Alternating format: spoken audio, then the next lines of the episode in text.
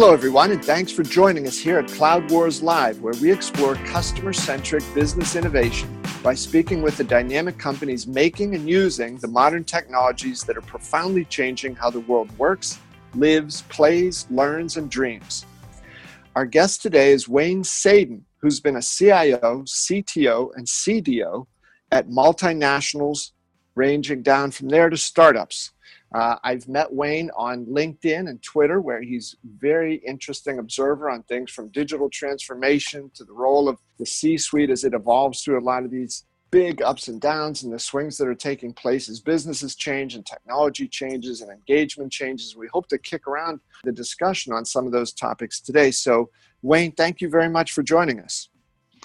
Hello, Bob, and thank you for having me. It's a pleasure to be with you today. Wayne, one of the things I've noticed in your writing and also in a little bit of the discussion we had leading up to this was you wanted to talk some about how some of these issues involved in digital transformation and the related themes that go along with that have really moved up to become board level topics. And if I could pick out a couple here, one is this notion that you mentioned about cybersecurity and perhaps even in the broader sense this notion of the disruption that is taking place as all these new technologies pour into the scene and you know become part of mainstream life for everyone. Could you just share you know what what are your thoughts about that from the board level folks and what they need to be thinking about?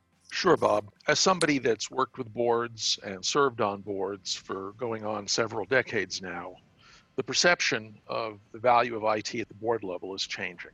IT has moved from the back room to center stage. It's permeating every facet of every business, whether it's customers, employees, partners, the technology itself.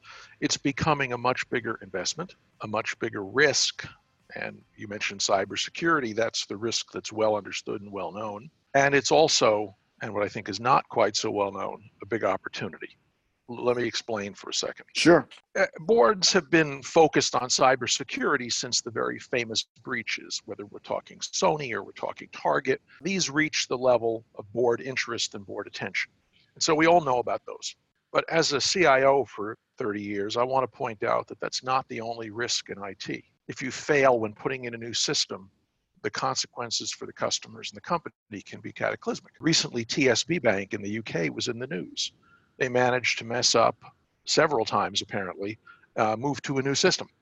And oh, customers oh, couldn't get their balances. It got to the point where it's toppled the ceo of the bank and the reverberations haven't stopped. So if you're a board and you're talking it and you think let's talk cybersecurity let's talk about well let's talk about a tsb type event or even i'll pick a cloud related event microsoft san antonio data center being struck by lightning yeah. affecting many, yeah. many customers for three, four, five, six days. So, as a board, you'd better be focused on the broader question that if IT is running every part of your business and dealing with your customers in real time, what are you as the board doing to oversee the aggregate risk of technology? and Wayne, these aren't uh, these are as you've described that these are no longer the days in which you uh, you know most of the board says uh, sort of shirks this and says, "Well, we we've picked the people on the board as a subcommittee. You know, we'll let them handle this. This is this is a across the board, right? Type of priority."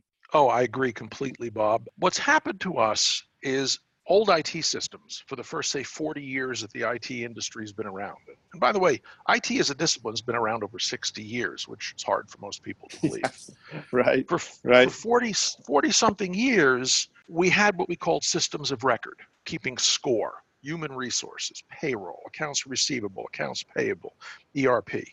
We've moved in the last 10 years from systems of record to systems of engagement. Now the IT is in the face of the customer, in the face of the employee. You're dealing with a screen, you're dealing with a virtual reality or, or augmented reality headset.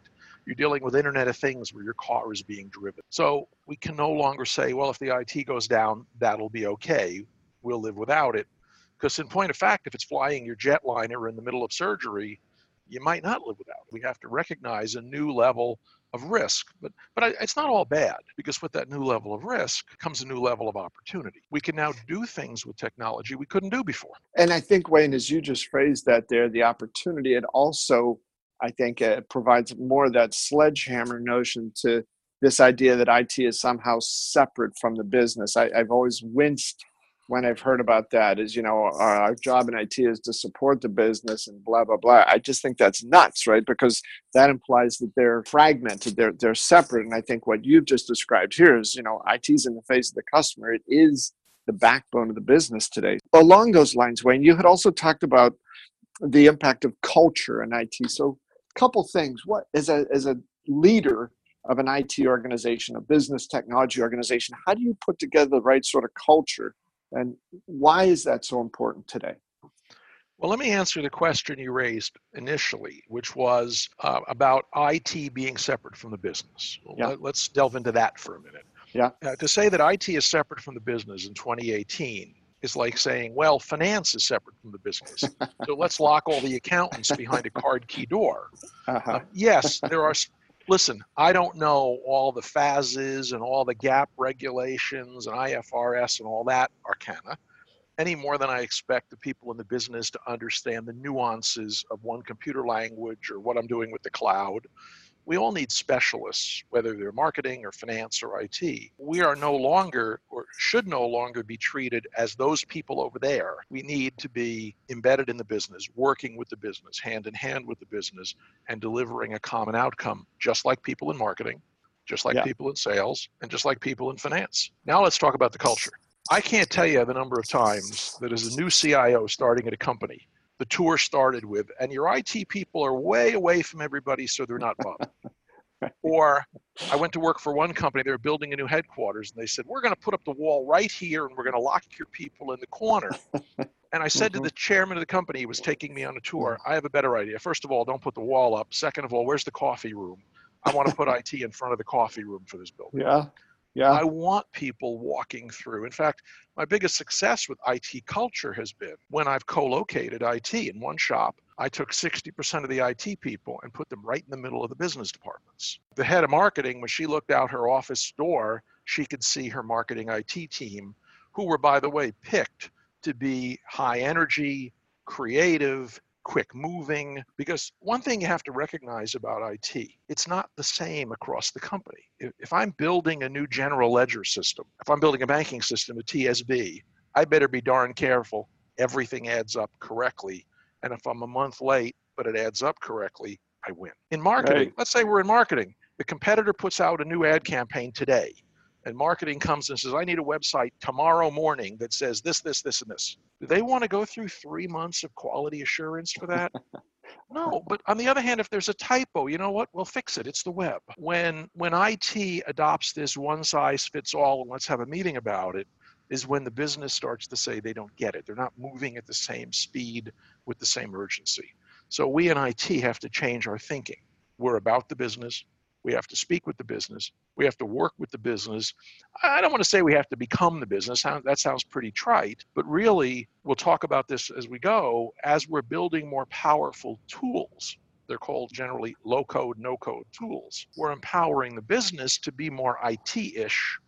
And so the, the IT people should be more business ish, and we can all meet in the middle solving the problem together. Yeah, I think that's a great way to put it, Wayne. And part of what you're saying there, I think, speaks to the fact that I think I'm also of an age or a vintage when, you know, I remember getting started in the business world. You'd hear companies talk about, well, I got a seven year plan or a 10 year plan. And, you know, God bless them. At the time, that was the right thing to do. But could you imagine you know companies today thinking in terms of decades and you know well we're 57 months into our seven year plan and uh, so far uh, we hadn't had to change anything. And today's environment seems to be as you were describing perhaps you know some of the marketing technology folks it is constant change constant ad- adaptation right? Because companies are putting the customer at the center and the customer's needs interests desires whims are going to change. So this thing about the the pace of business I, I, think is is so vital today. And so as you described these cultural imperatives that are coming up now this cio cdo cto you got to be almost as much of a you know an inspirational leader. I don't mean a motivational rah rah type but you've got to have that culture business first mentality with everybody and get folks thinking in an entirely different way and also at a different speed. Is does that seem fair wayne all of the above, yes. Um, in fact, I get a lot of grief by other CIOs because I've written many times that a CIO has to be a sales and marketing person. yeah. has to yeah. be a motivator, has to be an inspirational leader who can climb up on a chair and talk, has to be able to go on a sales call and close a deal.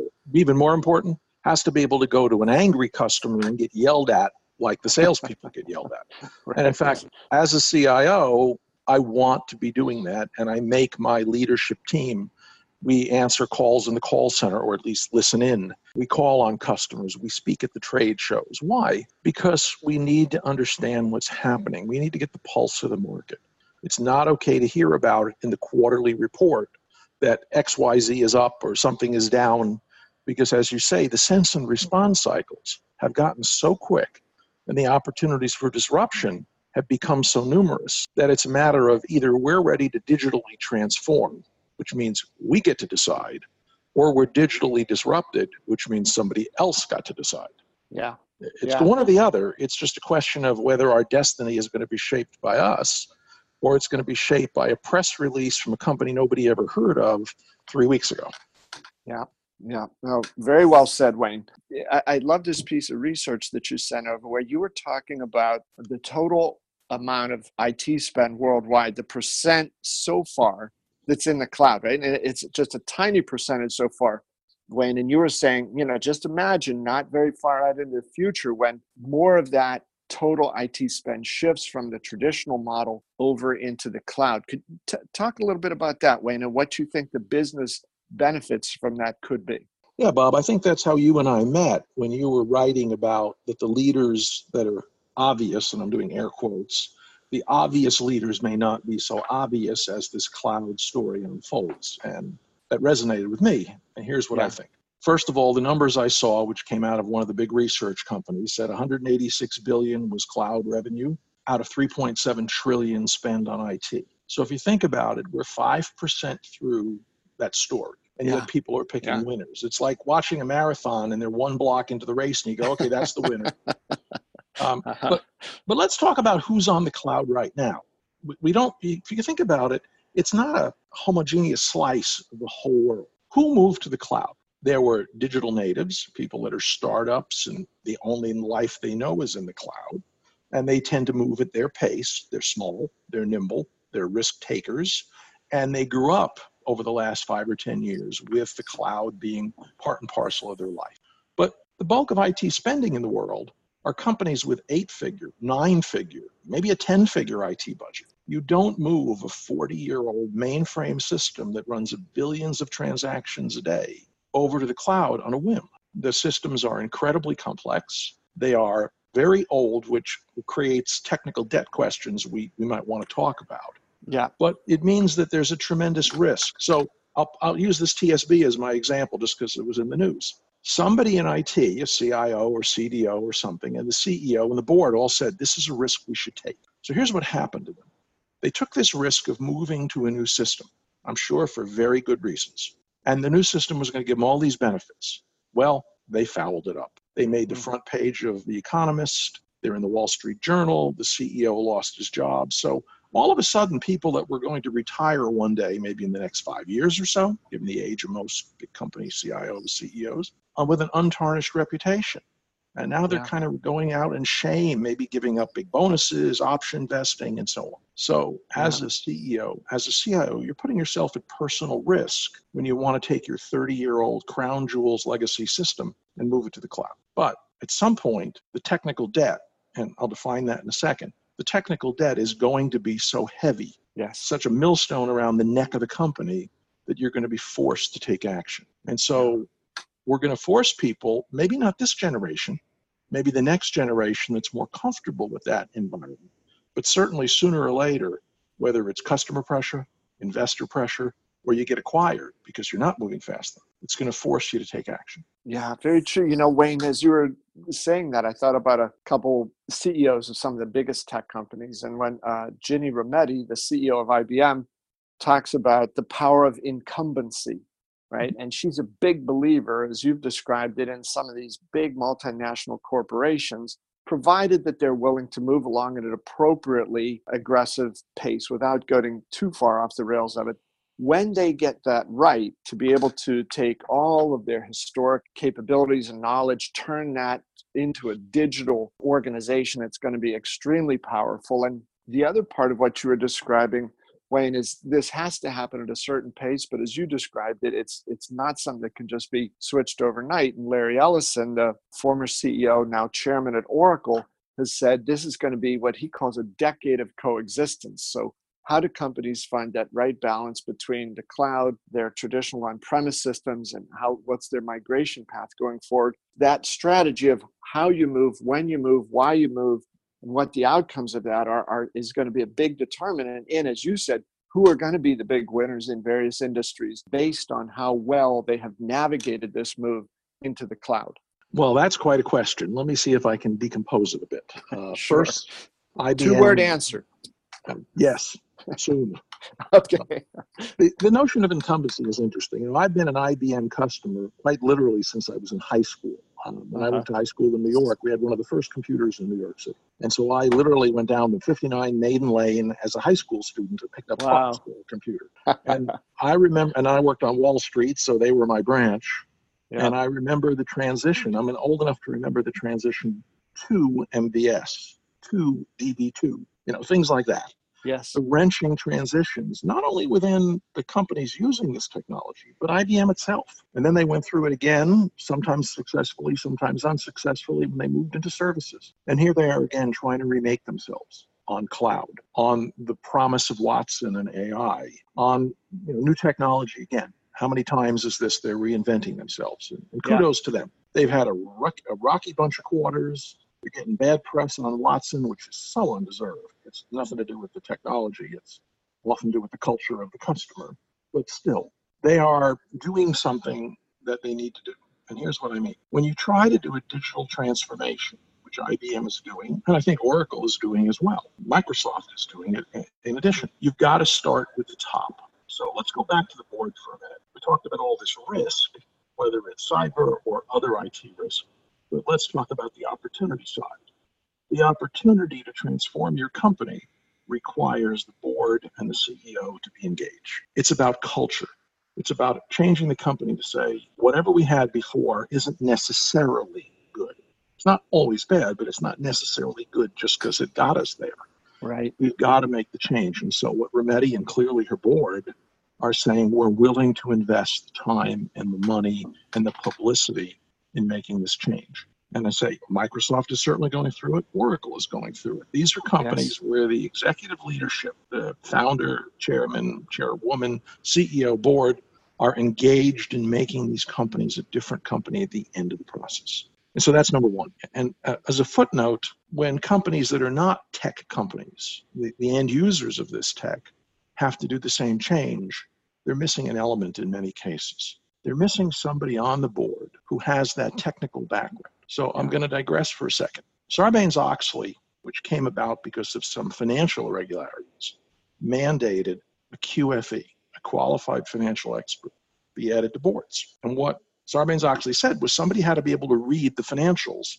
It was not okay to be a country club board. And so the QFE came on, audit committees added them, and the level of financial awareness of the board went way up. We're going through the same thing now, 20 something years later in technology. Where are the QTEs, the qualified technology experts? Who can sit on a board and say, we're missing an opportunity? What are we doing about AR? Um, what are we doing about a risk of cybersecurity that the rest of the board just doesn't have that background to do? So, if you're an IBM or an Oracle or a Microsoft, you have the tech background, of course. If you're not, if you're a bank or a tra- transportation company, hospitality company, how do you get that skill and have it available to the board at all times? And my argument is boards should be out shopping for former CIOs, chief digital officers, maybe a CISO if they're in a security related business, but adding a QT to the board. Now that you've got the will and the commitment at the executive level, you've got to be figuring out what you want to be at the end of this. And by the way, recognize it's not an end, it's it's the next end. It's the iteration.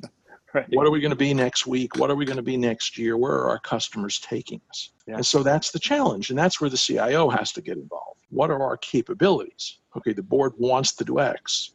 Now, what are we able to do? Because we can't just assume we can do anything we want by waving our magic wand or even writing a check. IT organization is still mired in legacy speed, and everything goes through 14 committees and has a 700 page spec with, and the architecture committee meets twice a year. You're going to have a problem. You're going to solve it either by dumping the IT department, going outside, or rebuilding the IT department. They're both acceptable strategies if you're the CEO. As a CIO, I know which one I'd prefer. So, what does IT have to do now to keep up? Or what does IT have to do to get ready? My argument is IT's got to get away from the traditional waterfall model. Send me your specs, we'll write the report, you'll approve it, and we'll start coding. And two years from now, you'll have what you need. They've got to move to an environment that involves agile, DevOps, cloud, and low code, no code. The four, I guess, four pillars that make an IT transformation. You've got to be moving to an agile model which says I can build things in smaller pieces. I can accept requirements that are not quite so settled because we'll figure it out as we go. Not okay for everything. I don't want to build my general ledger that way. Right. But I think I can build a customer facing system that solves a problem we've never seen before. The, the backside of Agile is DevOps. Traditionally, IBM has had a development group and an ops group, and maybe a security group at odds with each other. Dev was about change, their, their goal was to make it different. Ops was about stability, their goal was to make it not different. And security's job was to be mad at the other two all the time. And so we've got to get right. those three groups together, and we've got to say we're DevOps or DevSecOps is the sexy say it. And instead of having three groups at odds, we're going to have one group delivering the programming, the design, testing, and the implementation and the support. And that's a big change in IT, and people underestimate that. Oh, just switch to DevOps. Remember, you've got a senior VP of Dev and a senior VP of Ops, and maybe a senior VP of Security and one of Audit. And all of a sudden, you've said, wait a minute, we're going to one department. That means three out of the four people have a different job when this is done. And like yeah. every reorganization, everybody protects their turf.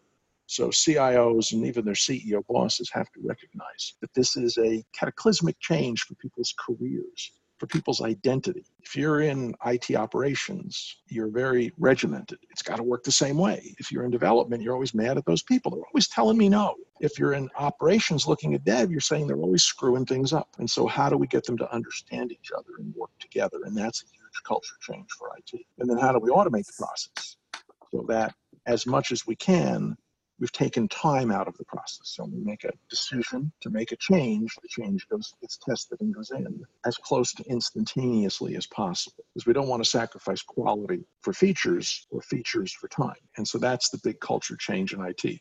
Now that that's how we change the culture and the structure. Now cloud. Why, why cloud? Cloud is not just piling up computer stuff over there. When you talk hyperscale cloud, and Bob, the only cloud worth talking about is hyperscale. Having somebody build a colo data center and put equipment and say, I'm running a cloud is just fooling yourself or fooling your investors or fooling your board.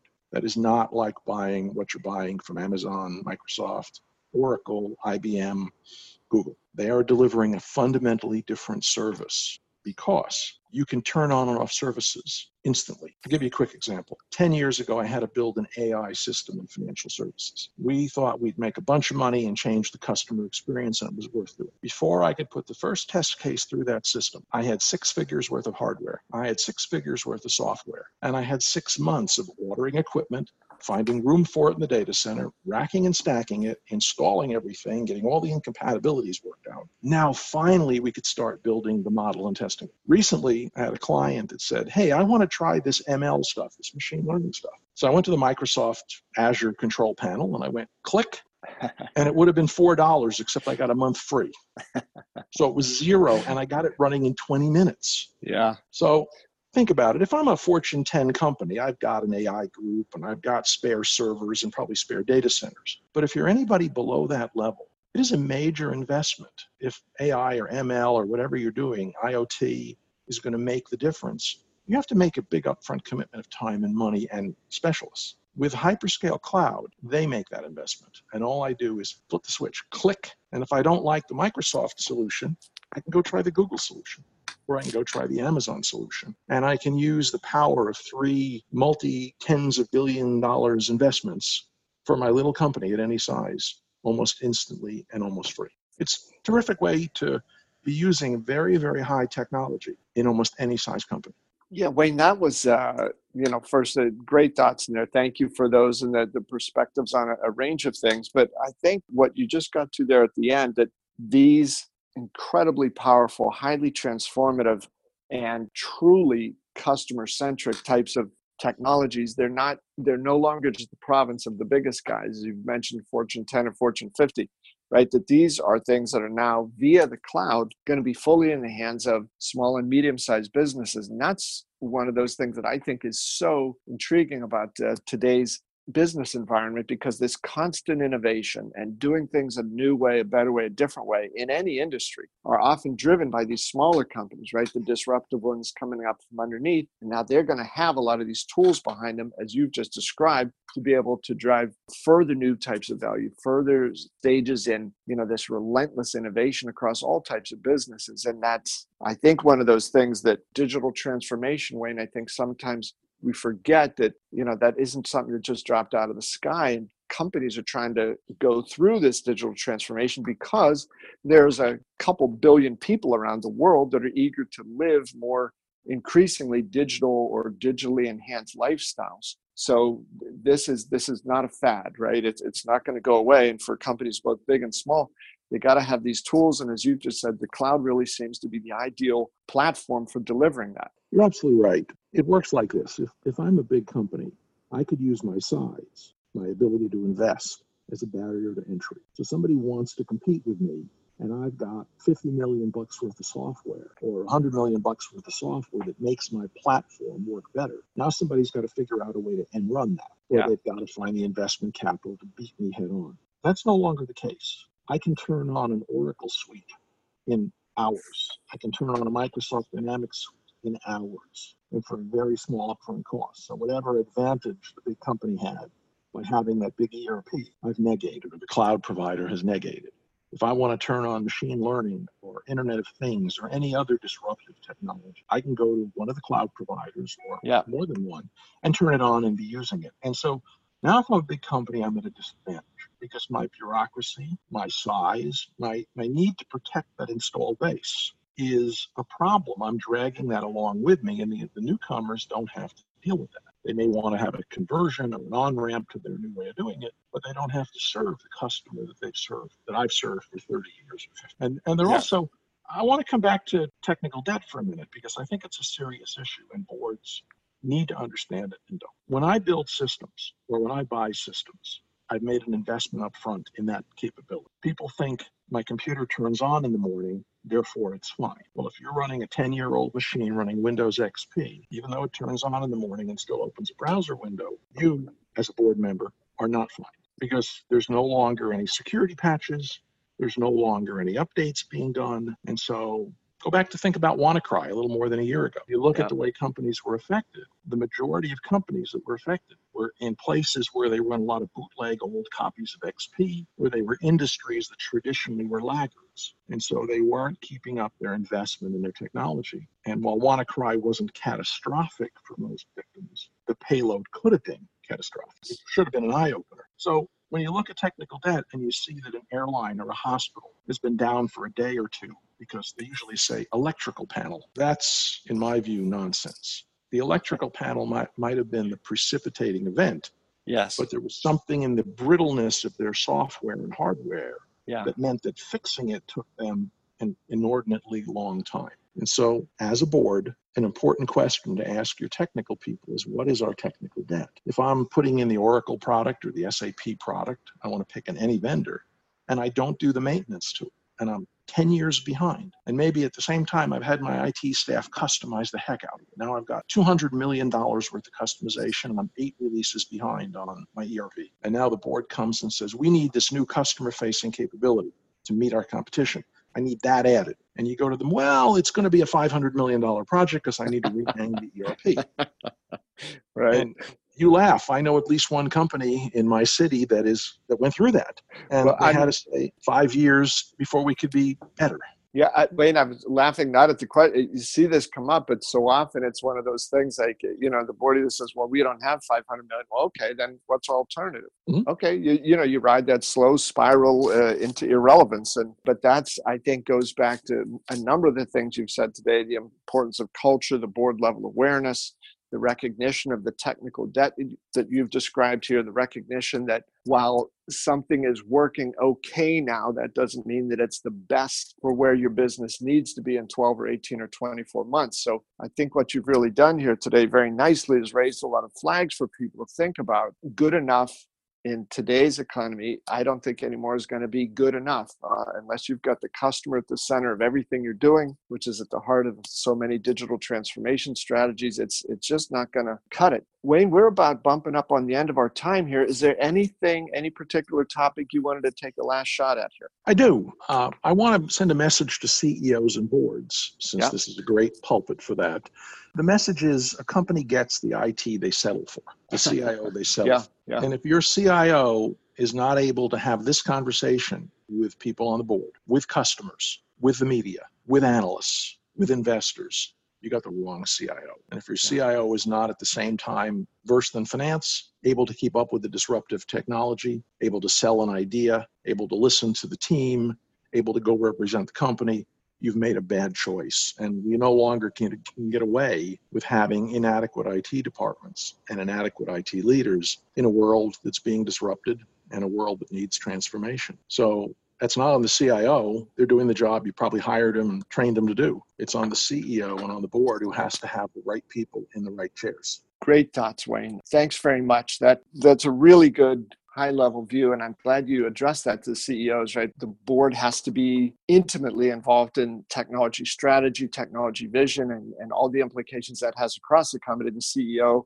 as well for all of these things. It, has got to be, and I'm always puzzled when companies say, "Well, you have a someone other than the CEO leading the digital transformation effort or driving it." And I, I think that, of course, you know, the CEO can't do all the actual work, but it's got to be in every case the CEO that leads these things. Or they're just too big, too vital, too sweeping, and too disruptive for the CEO not to be in that chair on it. So, Wayne, again, thank you. you. You've been terrific. It's been a great conversation, and Thanks so much for your time and insights. It's my pleasure, Bob. I do want to, if I have another minute with you, I do want to mention my opinion about that CEO and digital transformation. If your CEO is not leading the digital transformation, you can call it whatever you want, but it's not a digital transformation, especially if your CIO is leading. A digital transformation starts with culture, products, markets, customer experience, employee experience, and so on, and then leads to what can we do with technology. If we are just what do they say, paving the cow path. I refer to it as better, faster, cheaper in one long breath.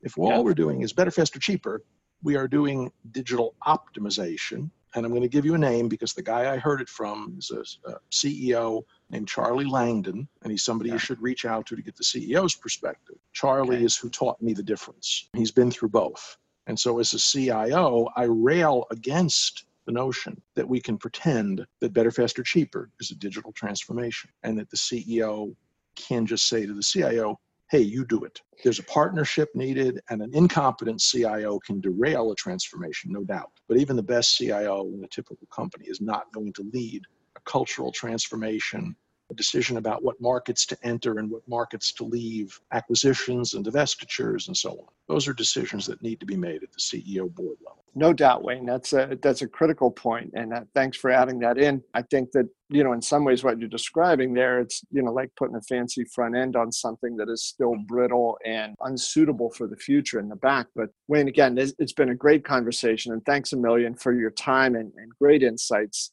And also, many thanks to all of you listeners for joining us here on Cloud Wars Live, where we explore the unfolding adventures of digital transformation and cloud computing and how those are profoundly changing how we live, work, play, learn, and experience the world. I hope you'll join us for other episodes of Cloud Wars Live, and please share your feedback with me at bobevanspa at gmail.com. Thanks again, and I'll see you next time.